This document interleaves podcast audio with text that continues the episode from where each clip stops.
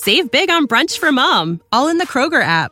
Get 16 ounce packs of flavorful Angus 90% lean ground sirloin for $4.99 each with a digital coupon. Then buy two get two free on 12 packs of delicious Coca Cola, Pepsi, or 7UP, all with your card. Shop these deals at your local Kroger today or tap the screen now to download the Kroger app to save big today. Kroger, fresh for everyone. Prices and product availability subject to change. Restrictions apply. See site for details.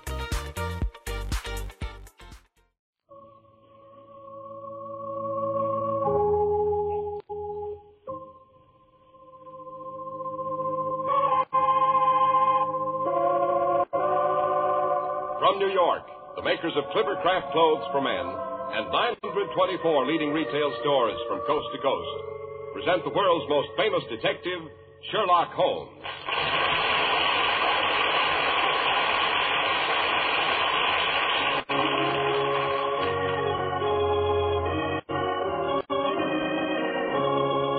Our stories are based upon the character of Sherlock Holmes, created by Sir Arthur Conan Doyle. Sherlock Holmes is portrayed by John Stanley, Dr. Watson by Alfred Shirley, and the dramatization are by Edith Meiser. Well, here we are once again on the threshold of Dr. Watson's study. We find Mr. Holmes' genial biographer strutting up and down in front of his fireplace. Evening, Doctor. You look fit. The Christmas festivities don't seem to have got you down. I am fit, Mr. Harris, very fit. Better than that, I am rather well fitted. Oh, great Scott, man, where are your eyes? Why, Dr. Watson, don't tell me Santa Claus brought you a Clippercraft suit. Well, why not? Just because I'm a wee bit uh, venerable doesn't mean I'm antique. I still enjoy making a good impression, don't you know? well, in that suit, it'll be the girls that go when you walk down the street. Doctor. Oh. Seriously now, Doctor, suppose you tell us what tonight's story is to be about. Well, tonight I thought I'd relate how Holmes and I spent New Year's Eve off the Scilly Isles. The Scilly Isles? That sounds appropriate, Doctor. The name of these particular islands is spelled S-C-I-L-L-Y. They are located roughly a hundred miles southwest of Land's End, Mr. Harris. Oh, what in the world were you doing there on New Year's Eve? Trying to prevent a great maritime catastrophe. You remember what happened to the Titanic? You know what happened to the Lusitania? Well, the lives of those on the ocean liner Gigantic were in even greater danger when Holmes and I went over the side on New Year's Eve in the year 1912. Uh, oh, but good heavens. there I go getting ahead of myself again. Suppose I fix us a Tom and Jerry while you tell our listeners how to start the year right in a Clippercraft clothes. Fair enough, Dr. Watson. Millions of men, like you, will start the new year in a smart new Clippercraft suit and overcoat. Yes, today more men than ever before wear Clippercraft clothes. For we've sold more Clippercraft clothes than ever before in our entire history. There's a reason, of course. The wise old American public, with its eye for value, has pronounced Clippercraft the most remarkable clothing buys they've ever seen. The reason for these amazing values is the sensational Clippercraft plan, concentrating the buying power of 924 of the nation's leading stores from coast to coast. It accounts for tremendous savings in manufacturing and distribution costs. That's why truly fine Clippercraft suits are only forty and forty-five dollars. Why Clippercraft top coats and overcoats are only forty dollars, and sport jackets only twenty-six fifty. Clippercraft values are downright amazing. Compare them with clothes selling for many dollars more.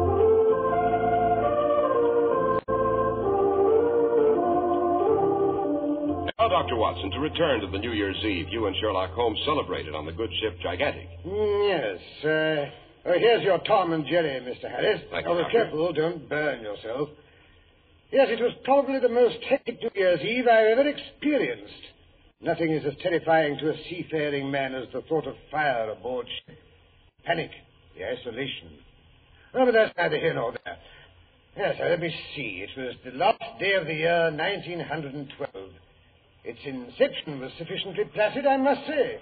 A light snow was falling as Holmes and I seated ourselves on either side of a well-filled breakfast table. The flames of our sea coal fire reflected themselves cheerfully in the generous coffee pot. The whole house was filled with the pleasant aroma of the stuffing Mrs. Hudson was preparing for our New Year's goose. Suddenly there came a frantic jangle at the front door bell. No, definitely no. No what, Holmes? Whoever it is that's pulling our front doorbell out by the roots, whatever his problem is, I'm definitely not interested.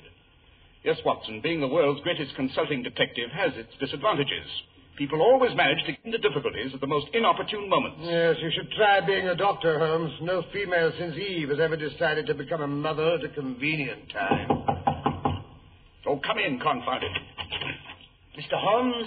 Mr. Sherlock Holmes? Naturally. Whatever your problem is, I warn you it'll have to wait till after the holidays. But it can't, Mr. Holmes. Close to 2,000 lives are at stake. I pray to heaven you'll be able to reach them before it's too late. Reach whom? Where? And what is this disaster you anticipate with such trepidation? The steamship Gigantic, Mr. Holmes. She should be somewhere off the Scilly Isles by midnight. We've been reliably informed that an attempt will be made to set fire to her at that time. If successful, it'll be the greatest disaster in all maritime history.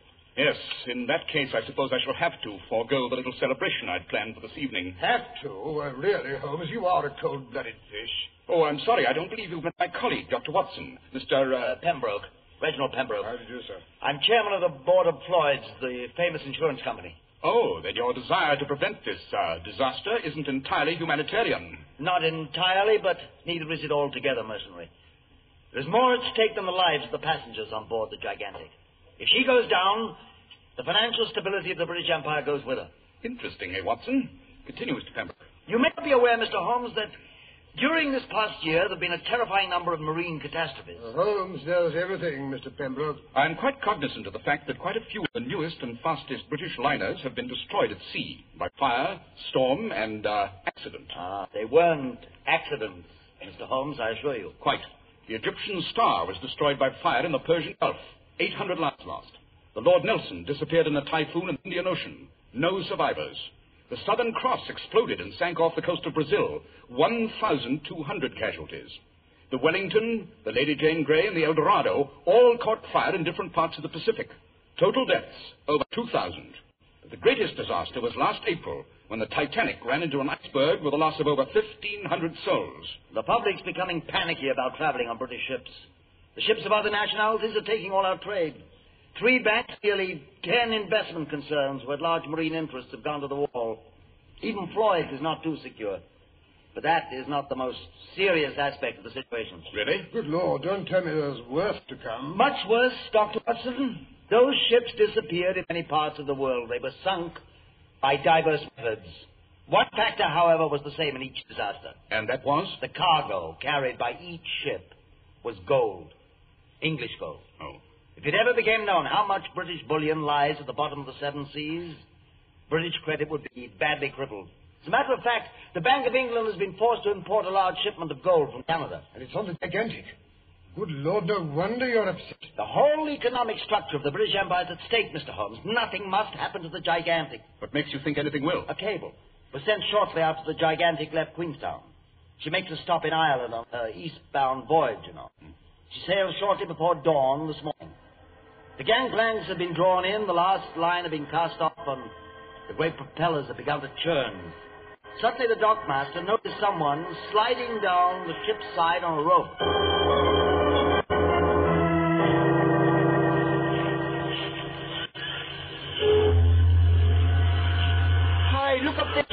Some fool's climbed over the side. He's coming down on a rope. Go back, you fool. Go back. He'll be killed. He'll never make the dock. He'll fall in the water and be swept under the ship. No, no, he's pushing the rope away from the ship with his feet. He's swinging out. He's going to jump. He made it. Someone up on the bridge has seen him. He's calling to him. The him. chap picked himself up. He's shouting back. Happy New Year to you up there. Happy New Year. In hell. Good Lord, I know the man, sir. It's Smoky Joe, the firebird. If a gigantic don't catch fire between here and Southampton, I'm a Dutchman.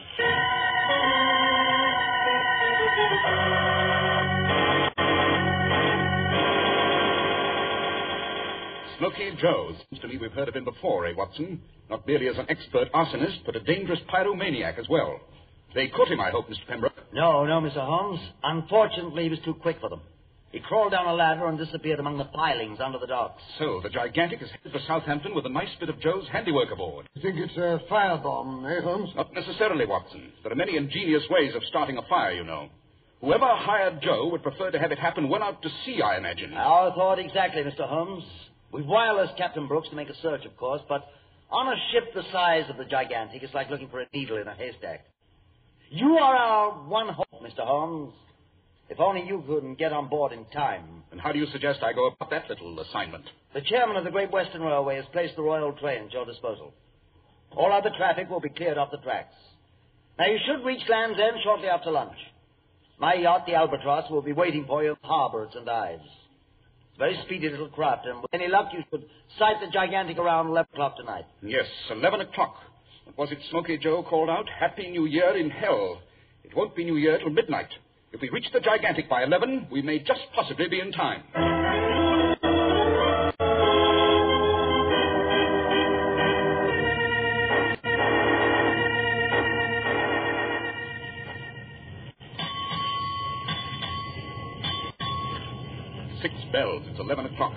Confound this fog. We've had to reduce our speed to half. Oh, we'll never catch up to the gigantic now, Holmes. Nonsense. She's had to slow down, too. I only hope we don't miss her entirely in this fog. I don't really care. You don't sound very fit, Watson. What's up? You have to use that unfortunate expression. Don't tell me you're feeling squeamish. It's this confounded roll. I can stand a good brisk sea, but this bobbing about in a teacup. It's... Pity I didn't bring the Mother Mothersill seasick pill. Oh, Mothersill's, bah. There's only one remedy for this sort of thing. What's that? Staying on shore. Jolly way to spend New Year's Eve, this is. Who do you suppose is responsible for these confounded sinkings, anyway? Mr. Pembroke seems to feel it's a foreign plot. The Middle East European shipping industries benefit the most, of course. Holmes, did you hear that? By Jove, yes. Sounds like an ocean liner, right enough. Yes, we're signaling her.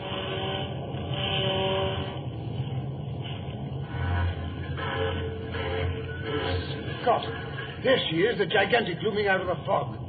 Looks like a mountain coming at us.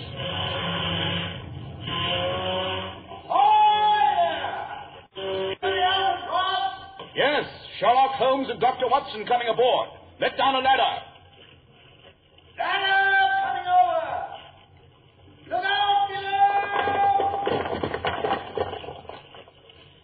Here's Watson.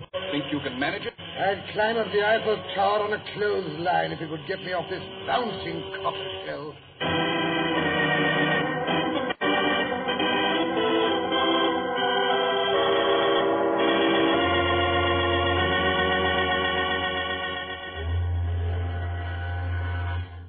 Quite an impressive array of instruments you have up here on the bridge, Captain Brooks. Yes, Mr. Holmes. On the Gigantic, we have the latest of everything. And none of it's any real use in case of fire. I'd sooner face a typhoon or a shipwreck or a mutiny even, dod rat it, than a fire on board ship. Surely a ship this size should be fairly fireproof. That's what you might think, Dr. Watson. But there are three factors that make a fire on a luxury liner dangerous. First, there's all the confounded ornamental woodwork that's used in a passenger construction. Second, there's the fact that once a fire gets a firm hold, it's fed by drafts that rush through the ventilating system. And third, there is the element of panic. Nothing makes people behave more like wild beasts quicker than the cry of fire. In case of fire, you have, of course, an alarm system. Oh, we have the old-fashioned system of bells, and also something rather recent. The Gigantic is one of the first ships to install it. You see that glass case over there, gentlemen? Oh, the one with a lot of tubes entering from below. Looks rather like a giant honeycomb, eh, Holmes? Each of those tubes leads to a separate compartment of the ship. The instant a fire breaks out anywhere, smoke is immediately drawn into the glass case. Uh, I've stationed a sailor to watch that case. Believe me, gentlemen, the first wisp of smoke, we shall know it. Yes, undoubtedly very helpful, Captain Brooks, in the case of an ordinary conflagration. I assure you, a fire set by Smoky Joe is not ordinary. He's a master arsonist. Ten seconds after one of his fires breaks out, you're dealing with a raging inferno. Confound it, they tell me the man deserted the ship at Queenstown. That is this morning. Well, that's more than 18 hours ago. If he'd set fire, it, it seems to me that we'd be in flames by this time. Not necessarily. There are many methods by which a fire can be made to break out long after the pyromaniac has left the scene of his crime. You say you found no time bombs, no inflammable acids. No, Mr. Holmes. Ever since I received word that we were in danger, I've had my men searching high and low. They found nothing, absolutely nothing. It's been a systematic search, I promise you. Yes, but you've drawn a blank. That's what comes of using system instead of brains and initiative. Oh? And how do you propose to locate whatever it is we can't find? By using a little logic. I shall credit Smoky Joe with having the intelligence to place his fire starting device in the place where it'll do the most damage. The man's no amateur, Captain. He knows his business. Then I shall investigate that place and remove his handiwork. Holmes, you're bragging again. Not at all, my dear Watson. I think I may promise I shall have discovered the menace inside of half an hour. I only hope Joe's little device doesn't do its nasty job before then. Half an hour. It's now 11.30 exactly. You think you can solve this problem by midnight? Yes, Captain. With any luck, I think I can promise you a placid and uneventful New Year. Captain Brooks. Yes, Mr. Brown. What seems to be the trouble? The wireless engineer, sir, wishes to report that something's wrong with his apparatus. Both the sending and receiving equipment have suddenly gone out of commission. I don't like that. What does he think is the Pardon matter? me, Captain. Can you come here a minute? Excuse me a moment, gentlemen. The wheelsman is calling me. What's the trouble, Jerry? It's the compass. sir. It's spinning like a top. I can't figure out what's got into it. Never seen a light except once in some magnetic storm. Great Scott, this is incredible. Now what? It's the engine room calling, Captain. I'll take it. Hello? Yes, Captain Brooks speaking. The blazes, you say? Well, do the best you can. Seems to be the difficulty, Captain. The dynamos are slowing down. They can't figure out why. Good Lord, sir, that's why the lights are getting dim. Blazes with the lights. Without dynamos, we've no forced draft for the furnaces. We'll never keep up enough steam pressure to drive the ship. In no time at all, we'll be drifting helplessly in the Atlantic, in the middle of the reefs that surround the Scilly Isles. Jolly way to spend New Year's Eve, eh, Holmes? It could be worse, you know. How? The ship could be on fire. That's the real menace, to which these other threats are but the prelude, I fancy. Hmm, For the love of heaven, what are we to do? Keep calm and use whatever intelligence the Lord has endowed us with. Captain Brooks, I suggest you and as many officers as you can spare join the holiday celebration that's undoubtedly going on in order to keep discipline in case there's any disturbance. Very good, Mr. Holmes. There's a New Year's dance going on in the large ballroom. It's on sea deck. And meanwhile, if you could spare us someone to guide Watson and myself. Oh, of course. And Mr. Brown here is our purser. He knows the ship as well as anyone aboard. I'm sure he does. Very well, Mr. Brown. If you'll lead the way, I think Dr. Watson and I would like to go below. And investigate the engines? No, Mr. Brown, even lower than that. What we're looking for is apt to be rather close to the furnaces, I imagine.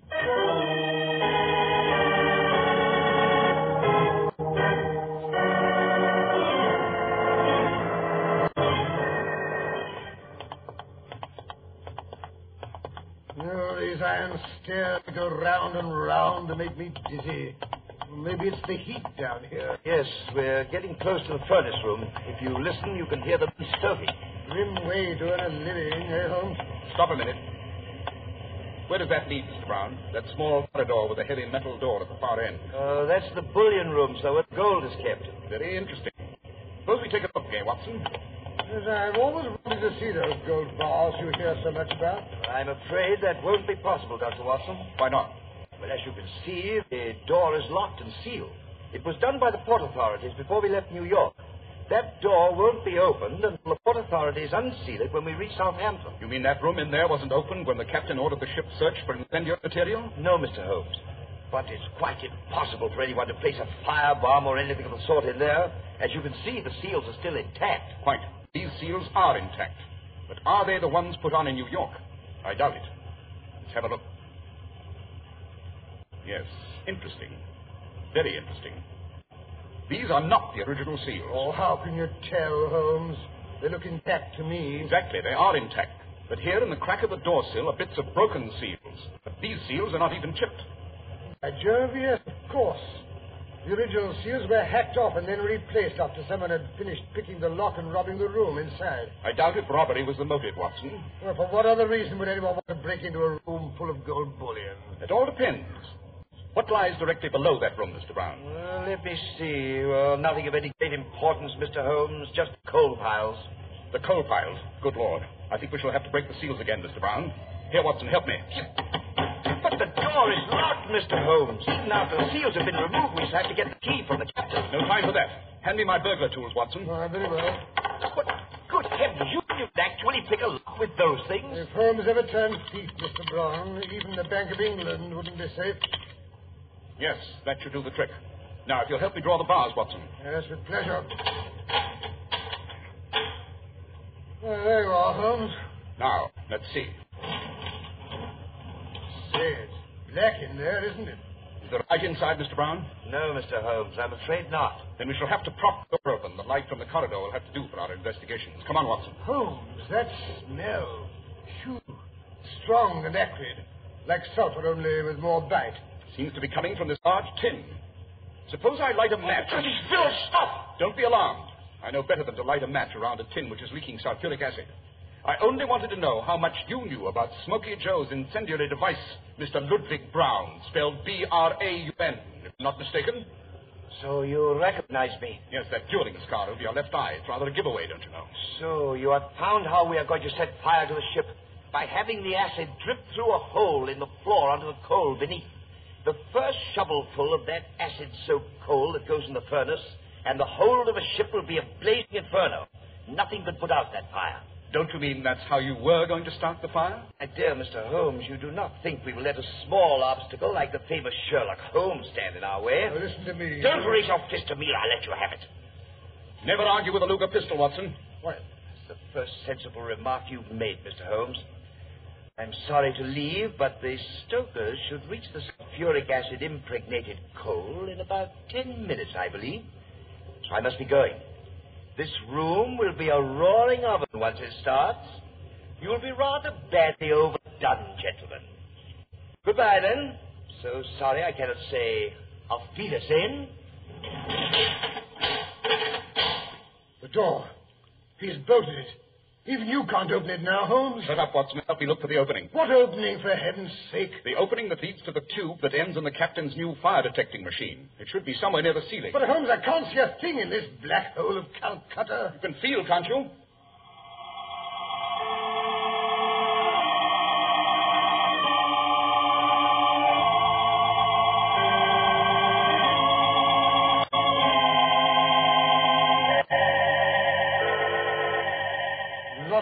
Thing, Holmes.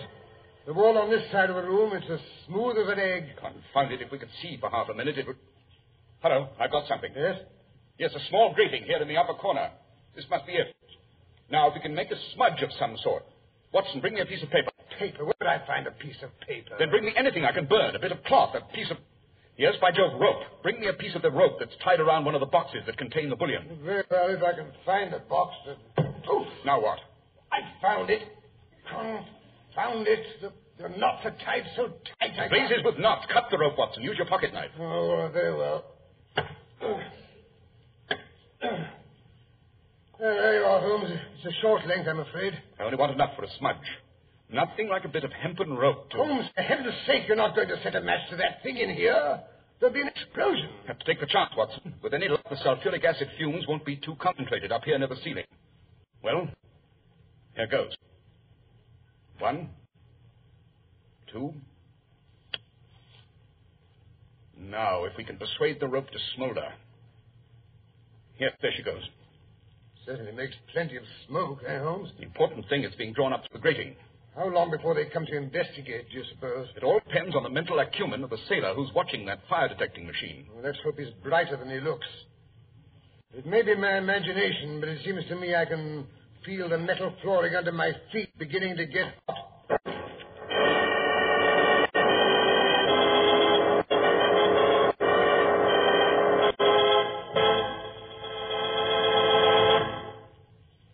In 1948 will cost you a great deal more than you've paid in other years. That's why it's sensational news to know that you can get Clippercraft suits in 1948 for only 40 and $45. Clippercraft top coats and overcoats for only $40 and sport jackets for only $26.50. And isn't it as good a time as any to decide to get the most for your money? You've every right to expect long hair, correct styling, good taste, comfort, and perfect fit. And you get all these to an astounding degree in Clippercraft clothes. And you get them at incredibly modest prices. It's, of course, American production genius applied to the making of fine clothes that does the trick. It's the unique Clippercraft plan, concentrating the buying power of 924 of the nation's leading independent stores from coast to coast. You get the benefit of this plan at your own locally owned store, the store you can trust. Selling expensive clothes at inexpensive low prices at the nation's finest independent stores is the great big idea behind the Clippercraft plan. That's why men who know insist on Clippercraft clothes. So be sure to visit the Clippercraft store in your city. These leading stores in the metropolitan area are proud to add their names to Clippercraft in your suit, top coat, and overcoat. In Manhattan, Saks 34th, Broadway 34th, John Wanamaker Men's Stores, Broadway at 8th and 67 Liberty Street. In Brooklyn, Abraham and Straus. In Newark, New Jersey, Boulevard Men's Shop, Kresge, Newark. And in Jamaica, the B&B Clothes Shop, 16408 Jamaica Avenue.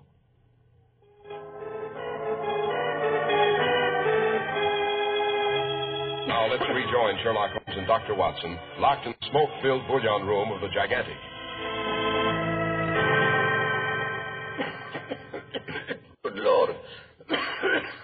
How long did it take for them to get us out of here? That smoke's suffocating. Calm yourself, Watson. It can't be more than three minutes since we lit this smudge. Yes, I can hear someone running down the iron staircase. I can't hear the blasted thing. How do you. Hello! Hello in there! Get us out! We're in here. Open the door! Phew. Phew, what a relief. How in thunder did you two get locked in here? What's all the smoke? No time for explanations, Captain. Stop them stoking the furnaces. Flood the coal piles with water. They've been soaked with sulfuric acid. Good Lord. Deckard! Gates! Stop the firing! Stop the pumps in the engine room! Well, that's that, Holmes. What do you suppose has become of that dastardly purser? We'll let Captain Brooks take care of him, Watson. Unless I'm very much mistaken, Mr. Brown is going to wish he'd never gone to sea. Well, come along. Let's go upstairs and join the festivities. I think we rate a bottle of champagne. Oh, to blazes with the champagne, I need a double brandy.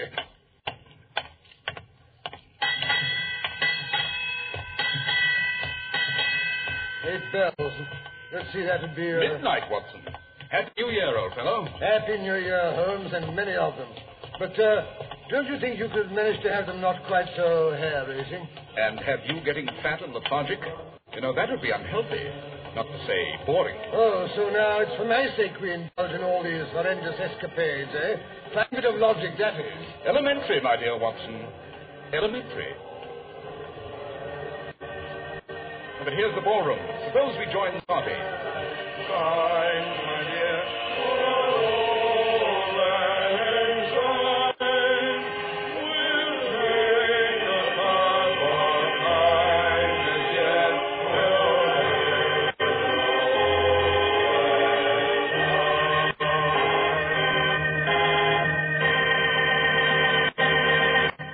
Dr. Watson, that was an exciting way to spend New Year's Eve. It was a bit too exciting, Mr. Harris, if you ask me.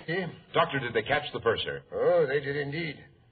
Mr. Brown and five of his accomplices were thrown in the brig. That was the end of the disasters in the British Maritime Service. When did Holmes first suspect the purser was the villain of the piece? When he came onto the bridge and threw his overcoat on a chair near to the compass, where, whereupon the compass went berserk, Holmes immediately suspected the coat contained a powerful magnet of some sort. And was he right, Doctor? My dear Mr. Harris, was Sherlock Holmes ever wrong?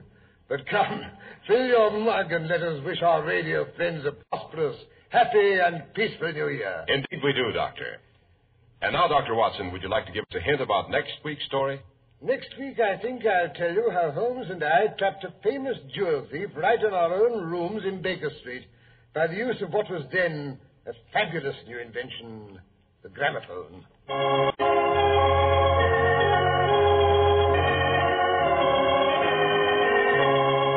The makers of Clippercraft clothes and 924 leading stores from coast to coast have brought you another in the new series of broadcasts featuring the world's most famous detective, Sherlock Holmes. Sherlock Holmes is produced and directed by Basil Loughrane, with special music by Albert Buhrman. If you don't know your Clippercraft dealer, write Clippercraft, 200 Fifth Avenue, New York City. Be sure to listen next week to Sherlock Holmes in The Mazarin Stone. If you'd like to attend the Sherlock Holmes broadcasts in New York, see your local Clippercraft dealer, and he'll tell you how to obtain your tickets.